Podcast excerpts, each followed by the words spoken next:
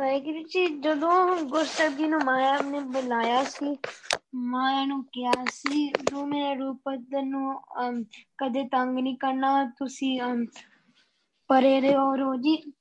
ਫਿਰ ਫਿਰ ਗੁਰਸਬ ਜੀ ਵੀ ਕਹਿੰਦੇ ਸੀ ਤੇਰੇ ਨਾਲ ਦੋ ਸ਼ਹੀਦ ਸਿੰਘਾ ਉਹ ਤੇਰੇ ਨਾਲ ਰੋਜ਼ ਰਹੋਗੇ ਉਹ ਤੇਰੇ ਨਾਲ ਮਾਇਆ ਤੋਂ ਬਚਾਉਂਗੇ ਔਰ ਤੇ ਸਦੀਵ ਹੀ ਰਹੋਗੇ ਤੇਰੇ ਨਾਲ।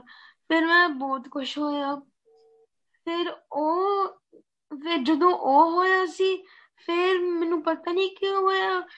ਬਸ ਗੁਰਸਬ ਜੀ ਨੇ ਕਿਰਪਾ ਦੇ ਨਾਲ ਅਸੀਂ ਬਹੁਤ ਸਿਮਰਨ ਕੀਤਾ ਸੀ। ਅੱਜ ਰੋਜ਼ ਹੀ ਅਸੀਂ ਬਸ ਦੋ ਤਿੰਨ ਘੰਟੇ ਕਰਦੇ ਰਹਿੰਦੇ ਆ ਪਰ ਗੁਰਸਬ ਜੀ ਨੇ ਅੱਜ ਬਹੁਤ ਸਿਮਰਨ ਕਰਵਾਇਆ। ਬਹੁਤ ਸਿਮਰਨ ਅਸੀਂ ਤੁਹਾਨੂੰ ਅਸੀਂ ਕਹਿ ਵੀ ਨਹੀਂ ਸਕਦੇ ਕਿੰਨਾ ਸਿਮਰਨ ਕਰਵਾਇਆ। ਗੁਰਸੋ ਦਾ ਸ਼ੁਕਰਾਨਾ ਕਰਨਾ। ਗੁਰਸਬ ਜੀ ਨੇ ਰੋਜ਼ ਹੀ ਸ਼ੁਕਰਾਨਾ ਕਰਨਾ ਗੁਰਸਬ ਜੀ ਤੇ ਬਹੁਤ ਵੱਡੀ ਬਖਸ਼ਿਸ਼ ਆ। ਵਾਹਿਗੁਰੂ ਜੀ ਕਾ ਖਾਲਸਾ। ਠੀਕ ਆ ਭਾਈ